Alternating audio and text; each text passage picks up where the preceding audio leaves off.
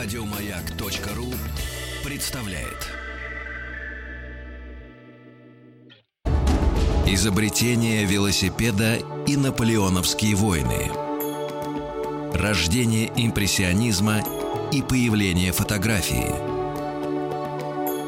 Восстание декабристов и манифест коммунистической партии. Все это Великий Девятнадцатый.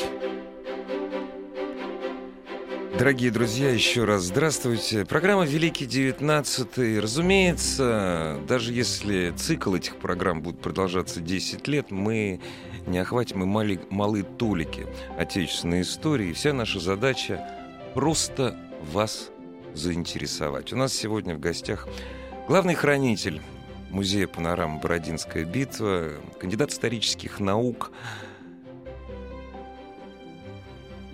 Ну, я бы все-таки сказал популяризатор великого имени Михаила Ларионовича Кутузова. Лидия Леонидовна Ивченко. Здравствуйте, Лидия Леонидовна. Здравствуйте. Вас можно назвать популяризатором отечественной истории? Можно? Ну, я думаю, что да.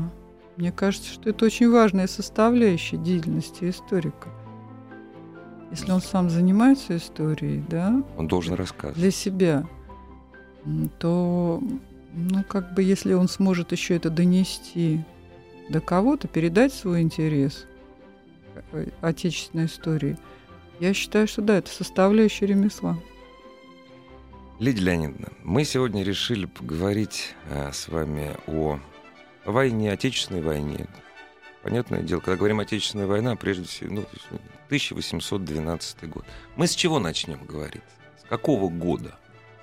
Вот с того момента, вот, я, знаете, э, рояль в кустах готовил. Вот с того Немана, где на плоту встретились два императора, или с того Немана, который императорские полки перешли. Вот с какого времени говорить о войне 812 года? Вы знаете, ну, вот к этой теме, когда обратился, как мы помним, Лев Николаевич Толстой, куда же без него роман «Война и мир». Нет, тем более сейчас, в преддверии великих ушел, торжеств. Да, он ушел э, к 805 году, к кампании 805 да. года. Он считал, что без этого будет непонятно все последующее. Но постольку, поскольку в 805 году война, военный конфликт возник тоже не на пустом Нет, месте, абсолютно то э, называя вот эти войны э, в Европе, как называли большая война да, или эпоха да, большой да, да. крови, э, вероятно, она отбрасывает тень на события, которые произошли во Франции. То есть это Великая Французская революция, или просто как французы называют Французская революция Французская 1789 революция. года когда возникла новая общность людей на основании Декларации прав человека и гражданина. И трех слов простых. Универсальные права, да, и э, для каждого человека, где бы он ни жил. Три простых слова – свобода, равенство и братство. Ну и в ходе, наверное, 10 лет понадобилось событий во Франции, когда выяснилось, что Не так если есть, да, и что э, свобода, она как бы не предполагает равенство, а братство, как говорят историки, вообще не из вообще, этой серии. Вообще не. Это совершенно справедливо. Одна из самых кровавых страниц э, француз... Да что французской мировой истории — это французская революция. Одна из самых светлых страниц, одна из самых кровавых. Вот, наверное, так. А?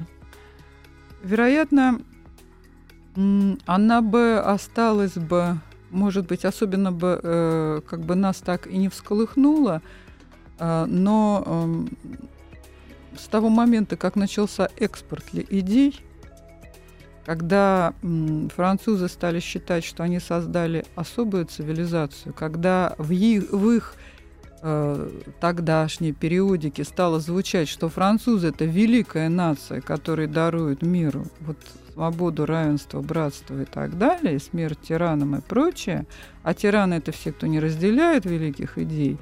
И вот когда началось, по словам Робеспьера, миссионерство с оружием в руках, э, тогда, в общем-то, можно было уже предвидеть, что рано или поздно, так или иначе, но, во всяком случае, вся Европа окажется втянута вот в этот конфликт, который, судя вот по нашей периодике, я работаю в музее панораме, у нас много периодики того времени, отношения москвичей к событиям во Франции, В частности, мне очень нравится э, одна из статей в периодике «Как вы глупы французы», где считалось, что французы, так сказать, по недомыслию допустили какой-то ну, недо, незначительный локальный там, гражданский конфликт у себя в стране, рано или поздно разберутся, но никак москвичам в голову не приходило в голову, что этот конфликт может дойти до Москвы.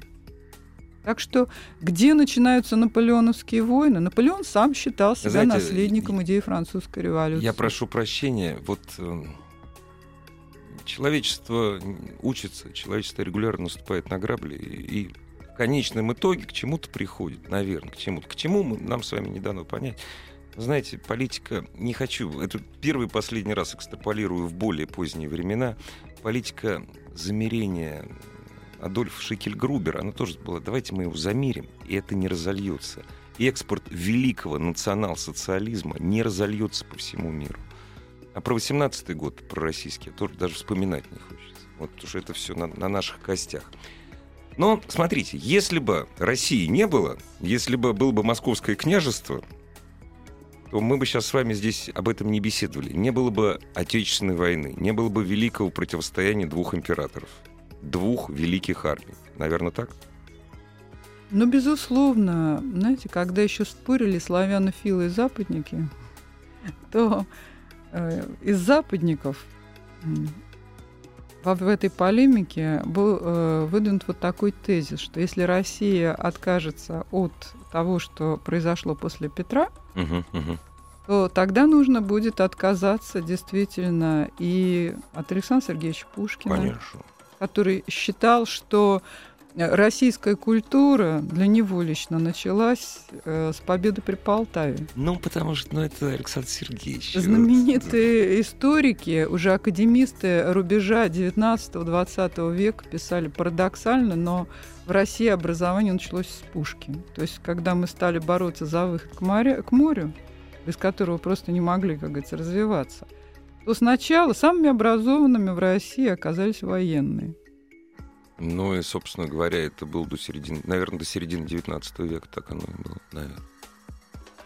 Если не позднее. Если не позднее. После 18 опять же, в современность не хочется. Вот вы к Марии коснулись, да? Да. И мы с вами об этом говорили, когда э, вы приняли наше приглашение. Спасибо вам большое. В программу приходили в программу собрания слов.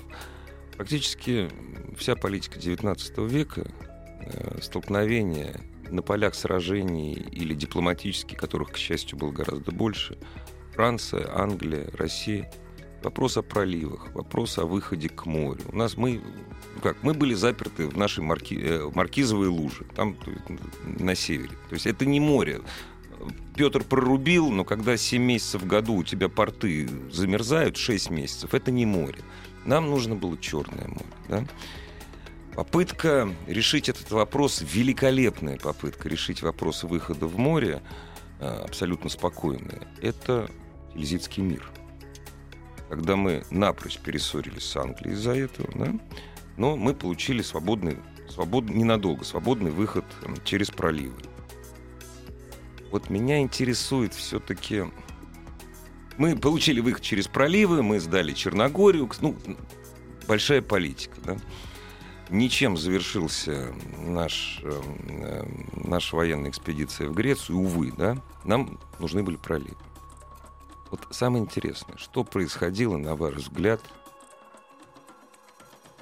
между Тильзитским миром, между двумя неманами, между встречей на плоту угу. и между и началом э, войны. Обманул ли императора Александра Наполеон? Или он... Ну, или наоборот. Или наоборот. Вот что это было? Потому что ведь, опять же, мы, мы смотрим документ, ведь ликование с двух сторон после подписания Телезитского мира, совместные вот эти чаепития, чуть ли не лыбызания. И вдруг, буквально... Через пять лет. Да. Кровавая, самая кровавая война, досель приходившая на нашу родину. Ну, тут я могу возразить э, по поводу того, что с обеих сторон было ликование. Александр I практически в одиночестве решился, решился на этот довольно смелый поступок. Если принять э, во внимание, чем закончилась жизнь его отца Павла I, да. Который э, вступил, он еще не подписал военного э, союза, да. военного соглашения, ни мирного договора, ни военного соглашения с э, тогда первым консулом Наполеоном Бонапартом. А здесь, собственно говоря, Александр I, э, во-первых, признал императорский титул за императором Наполеоном. Э, во-вторых, он подписал военный союз, а это означало, что те войны, которые вел император Наполеон, неизбежно должны были быть поддержаны Россией.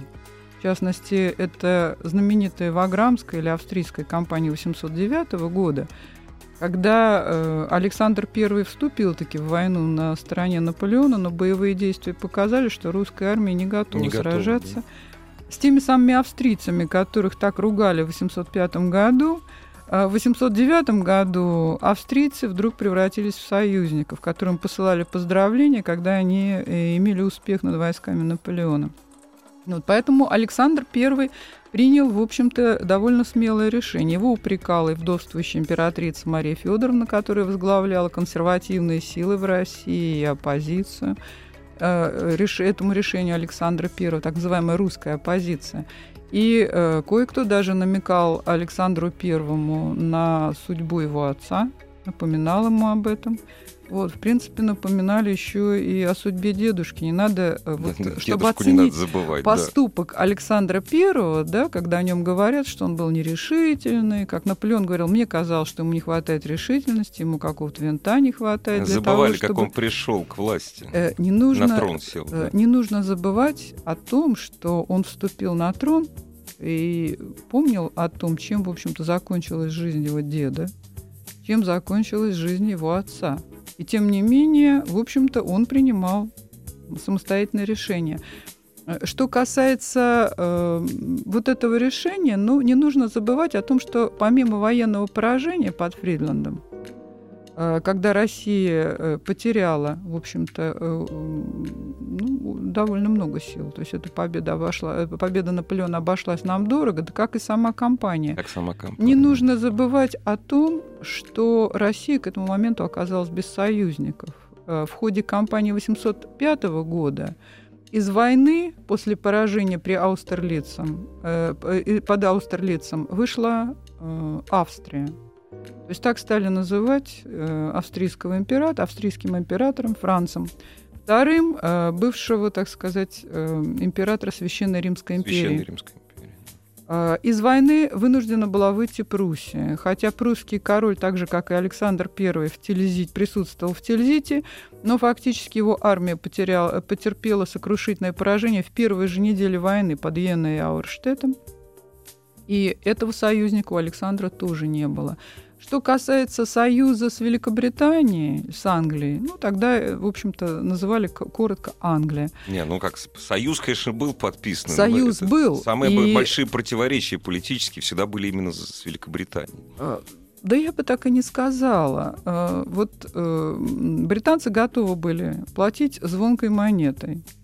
А, не нужно забывать, что при всей, э, так сказать, политике э, Великобритании, которые э, говорили, что она любит таскать каштаны из огня чужими руками, и даже в 807 году очень часто возникали конфликты между, например, генералом Бениксоном, который э, на последнем этапе кампании 807 года командовал российской армией. Парадокс в том, что он уроженец Ганновера, английский подданный. Ну, нормально, тогда это нормально вот, было. И, э, собственно, генерал э, Раевский, вот, знаменитый, именем которым названа батарея, на поле боя э, сказал, что э, когда ему намекнули на претензии английских союзников, он сказал, что англичане не могут делать нам замечания, пока мы не видим ни одного британского ну, солдата на европейском континенте. Но проблема заключалась в том, что Британия была сильна тем, чем была сильна. Это флот. И, по сути дела, э, флот Великобритании нельзя сбрасывать со счетов. Точно так же, как и боевые действия, которые с 809-808 э, года э, британцы стали вести на Пиренеях. Э, дело в том, что у Великобритании были очень ограниченные сухопутные силы. И, по сути дела, требовать э, от нее то, чтобы она выставила армию, э, численность которой была бы адекватна, допустим, Пруссии, Австрии или России, это было делом невозможным. Ну, во всяком случае, в это время точно. Говоря, по да. сути дела, фельдмаршал Веллингтон создавал регулярную британскую да. армию. Вот, можно сказать, на бегу уже в ходе этой войны. А, что касается денег, то э, британцы требовали действительно сначала, чтобы мы доказали наши успехи на русского оружия, а потом они соглашались платить, деньги, хотя были подписаны договора. Но у них был опыт. Это, э, как они называли, печально. Это когда Павел I вдруг сам собой вышел из коалиции. Вот, несмотря на то, что, в общем-то, британцы в эту э, коалицию вложились деньгами. Надо, э, ну, э, Александр I в 807 году, в принципе, принял решение. Он не получал вовремя денег со стороны Британии, понял, что он нуждается прежде всего в сухопутных силах, Собственно, и для Наполеона, у которого не было флота, это и последствия французской революции. За 10 лет флот развалился. Не, ну не было, да. Вот, не Франция, было флота. Франция была, и, она никогда не была э, великой морской державой. А тут Россия, совсем, да. да, была принуждена вести боевые действия с Францией. Ясно, что они на континенте решались, это сухопутные войска. А сухопутных э, союзников с сухопутными войсками у Александра Первого-то в этот момент и не было. И э, поэтому, может быть, он даже воспользовался как предлогом э, тем, что он вовремя не получал материальную поддержку со стороны Великобритании. А британские историки иногда пишут, что э, здесь не учитывается такой важный фактор, как пространство и время. То есть деньги поступали, например, э, когда во время операции в Голландии туда были, там находились еще наши войска, голландский да. корпус. Деньги туда поступили, но когда они туда поступили, там были уже французы. Уже все, да. Это не так быстро все То есть все было, да. И когда мы представляем себе военные операции, военные решения того времени, очень часто э, мы не учитываем э, средства связи того времени. Может быть, и кампания 805 года на территории Австрии еще продолжалась бы, потому что после Аустерлица император Франц обратился к Кутузову, с, с, пригла, с пригла, э, приглашая его продолжить военные действия, потому что в это время из Италии подошли главные силы австрийцев. Но был уже подписан договор. Был уже поздно. Да. Лидия Леонидовна Ивченко, главный хранитель музея панорам Бородинской битвы, сегодня у нас в гостях. Мы беседуем о войне 812 года. Ну вот самое время к главному нему, ну уже подойти сразу после новостей спорта, с вашего позволения. Угу. Великий девятнадцатый. Дорогие друзья, мы сегодня вспоминаем трагические славные события отечественной истории. Война 1812 года. У нас в гостях Лидия Леонидовна Ивченко, главный хранитель музея панорам «Бородинская битва», разумеется, историк, кандидат исторических наук. Все, пришли, начали, началась война. Знаете, вот вопрос, которым я никогда профессионально не занимался, и вообще он у меня возник, наверное, вот только год назад – когда я для себя решил, что для меня история терпит сослагательное наклонение. Вот для меня лично, я никого не, я никого не убеждаю. Что он хотел? Это Наполеон? же так просто. Нет, опять же, экстраполируя, значит так, завоевать, дойти до Урала, там, ну, ну это смешно же просто. Давайте, пред... поняла, вот, да. давайте представим угу. трагизм ситуации. Все-таки на Поклонной горе, значит, приходит русский генералитет и говорит, вот, э, значит, мы подписываем капитуляцию. Или после Бородинского сражения подписываем капитуляцию. Что дальше? Ну, вообще-то это вопрос очень правильный.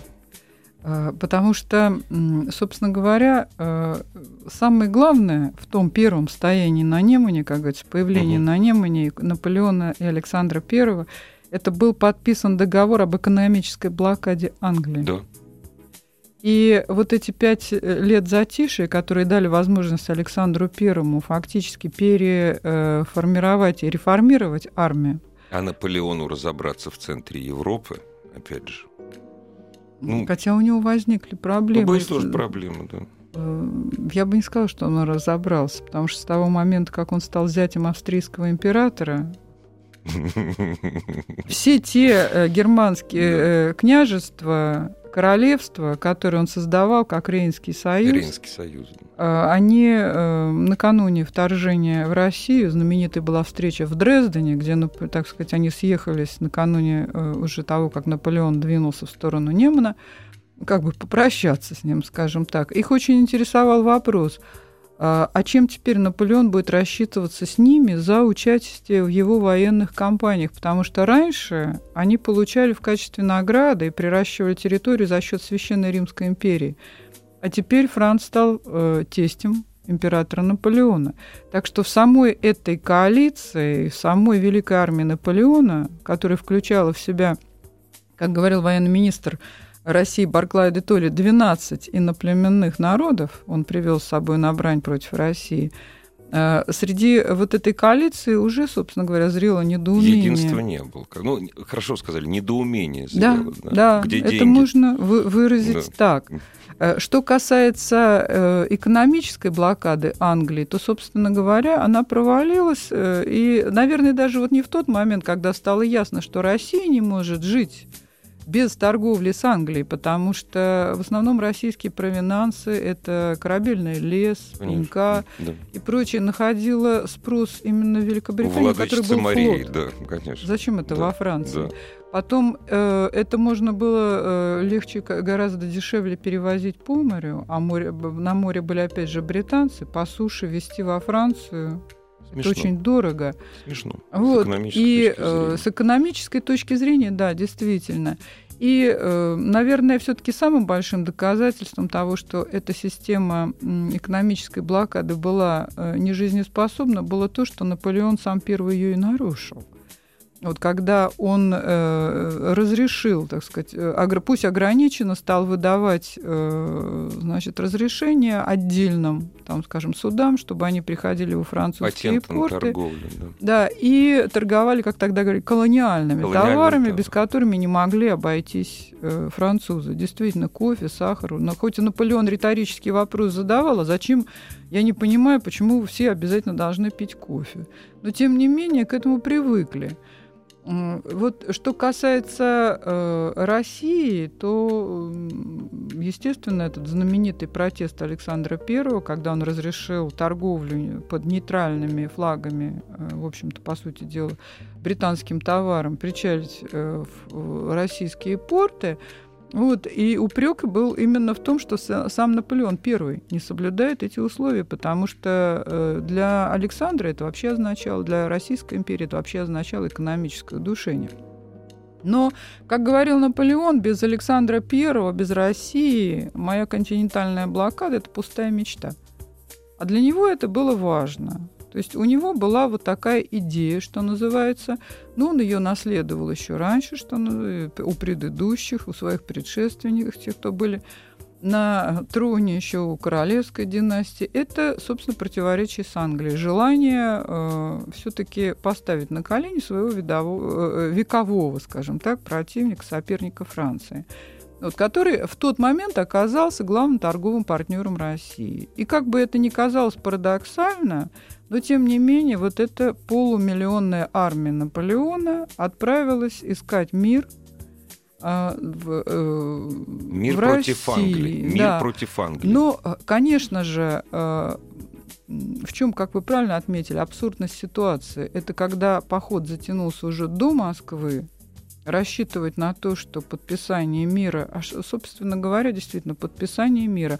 А кто бы, мы уже подписывали мир в Тильзите, Да. но кто бы проследил, при том, что э, Великобритания по-прежнему оставалась на морях, кто бы проследил, заходят в наши порты британские корабли или не, про, не заходят. Вот мне кажется, утопия Наполеона заключалась в том, что у него не было механизма э, второй раз проконтролировать, строго ли соблюдает Россия континентальную блокаду или нет. И действительно, в этом был, э, была какая-то и утопия, и э, ну, какая-то беспощадность, потому что действительно полмиллиона э, людей да, вторглись в пределы Российской империи тогдашней. Это была жестокая война. Наполеон запоплатился за эту авантюру. Я считаю, что это была именно авантюра. Фактически потери всей своей великой армии. Не случайно он сказал потом аббату Пратту на обратном пути, перейдя через Неман, на вопрос, а где Великая Армия, а Великой Армии больше, больше нет. Так подождите, мы же с вами выходим на очень простое объяснение. Почему начала, знаете, как школьникам? А у него только школьникам нельзя говорить, а не было у него другого выхода. А не было другого выхода у Наполеона – нежели начать войну с Россией. Ну, как даже говорят сейчас современный французский историк Тири Ленц, там, где можно было э, искать выхода дипломатическими путями, Наполеон полагался на силу оружия. Ну, у него же другой был, где-то другой человек из того времени дипломатом И, был. Понимаете? Кроме того, Наполеон помнил о том, что он находится, э, ну, как сказать, как бы выскочка на троне. Да. Будь он трижды великий человек – и поэтому не случайно он говорил, что я должен постоянно удивлять, я должен быть великим. А, и эм, ему так казалось, может быть, это его логика человека, который чувствует, что, в общем-то, он попал на трон случайно. Не Тейлера. Вот. И в те времена, когда его окружали, собственно, помазанники Божии, почему он так дорожил, допустим, союзом с австрийским императором, своим австрийским браком, который э, был нонсенс, допустим, для всех его соратников. Королевская кровь. Но Наполеон пытался войти вот в эту семью, в этот золотой семью, интернационал да. европейских Монархов, принцев, как да, их называли. Да, да. Э, и в этом уже было, в общем-то, какое-то двоякое положение для него самого. И, конечно же, они его не приняли. Вот. А то, что касается вторжения в Россию, то не собирался он идти до Москвы. И не собирались мы отступать да, до конечно, древней столицы, да. как сейчас говорят. Наполеон рассчитывал на то, что ему Это удастся... хорошо, если упоминают древние, знаете, там в одной статье, да. там, знаете, угу. не будем говорить средства массовой информации, сдал столицу России.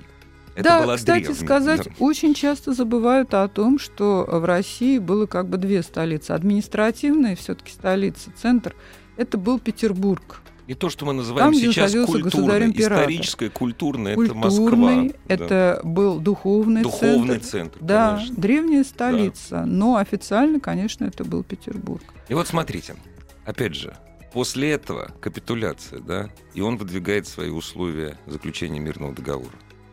Ну, что еще? Ну, Александру. А условия это опять же, как он блокада считал, Англии. блокада Англии. После этого что он разворачивается и уходит. Вот это вопрос. Как это оккупация. выглядело? Могла ли, могла ли осуществиться оккупация Нет. завоеванных территорий? У него сил Нет. не было. Боевые действия, как мы уже заметили, э, несмотря на то, что Наполеон наступал э, на Россию тремя группировками, пытаясь да, действовать да. и на Петербургском, и на Киевском направлении, Главные боевые действия э, развернулись на московском направлении, да. там, где находились главные силы русских войск. Ну, как Клаузевиц говорил. Да. А вообще в России можно играть с неприятелем в прятки. Прятки, да, да. Вот, и по сути дела Наполеон неизбежно должен был идти туда, где находятся русские войска.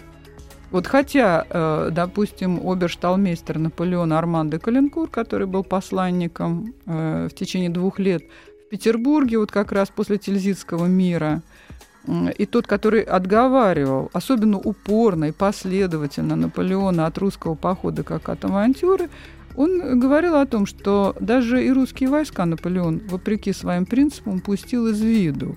А, он видел перед собой только Москву, потому что он внушил себе, что мир его ждет именно там. Он не мог настигнуть русские войска, не мог их уничтожить, а это было его главным принципом, как он говорил. Я вижу перед собой только войска, которые нужно уничтожить, и я уверен, что все остальное пойдет вместе с ними. Ну вот видите, вот это ответ уничтожить войска думал наивно Наполеон, и вся великая, я говорю только о размерах, великая заснеженная страна станет, станет его. Ну, как Испания, это же просто, это же чуть больше Испании, а климат чуть-чуть холоднее. Он имел слабое представление о том, что такое Россия. И, в принципе, из чего исходил, э, э, исходило русское командование, да, будь то император Александр I, или Барклай де Толли, или Багратион, несмотря на то, что его упрекают в том, что якобы он чего-то недопонимал. Uh-huh.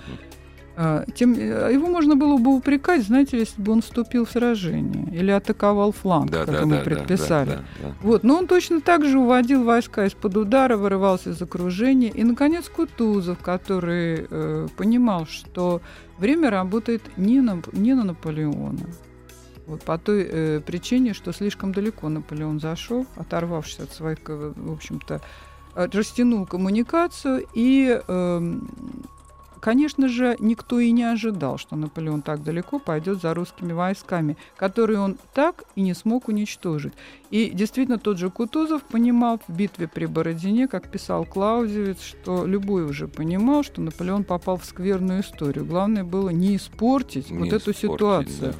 И поэтому для Кутузова в тот момент отступление было э, более многообещающим в стратегическом плане, нежели для Наполеона вот та победа, которой, как тогда говорили, он недолго величался, как говорится.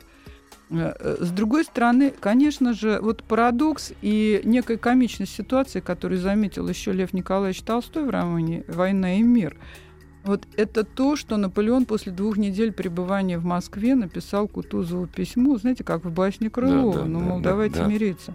А вы помните, как начиналась война? Она начиналась с обращения Наполеона да. к тому, что мир, который мы заключим в этот раз, он будет более прочный и положит конец тому э, влиянию, которое имеет Россия на Европу в течение 50 лет.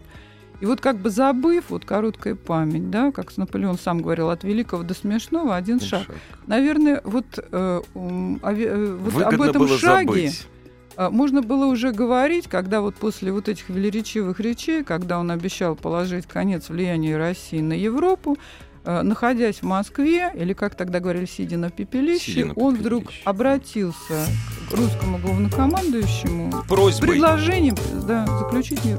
15 секунд, перерыв. Великий девятнадцатый.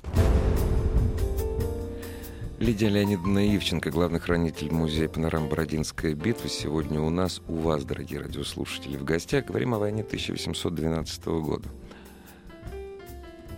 Быстро проходим всю осень, переход через Березину, бегство через Неман. А что позволило Наполеону ну, не перестать быть императором?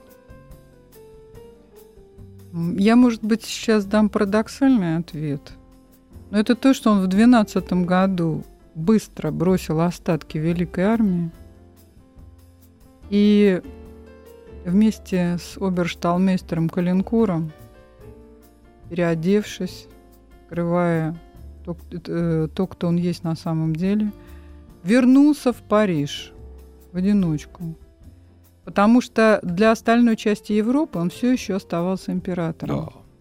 А, не надо забывать вот о бывших, как говорится, э, сюзеренах Рейнского союза. Это германские владетельные князья, которые, по милости Наполеона, многие стали королями, как, например, саксонский король, наиболее последовательный союзник.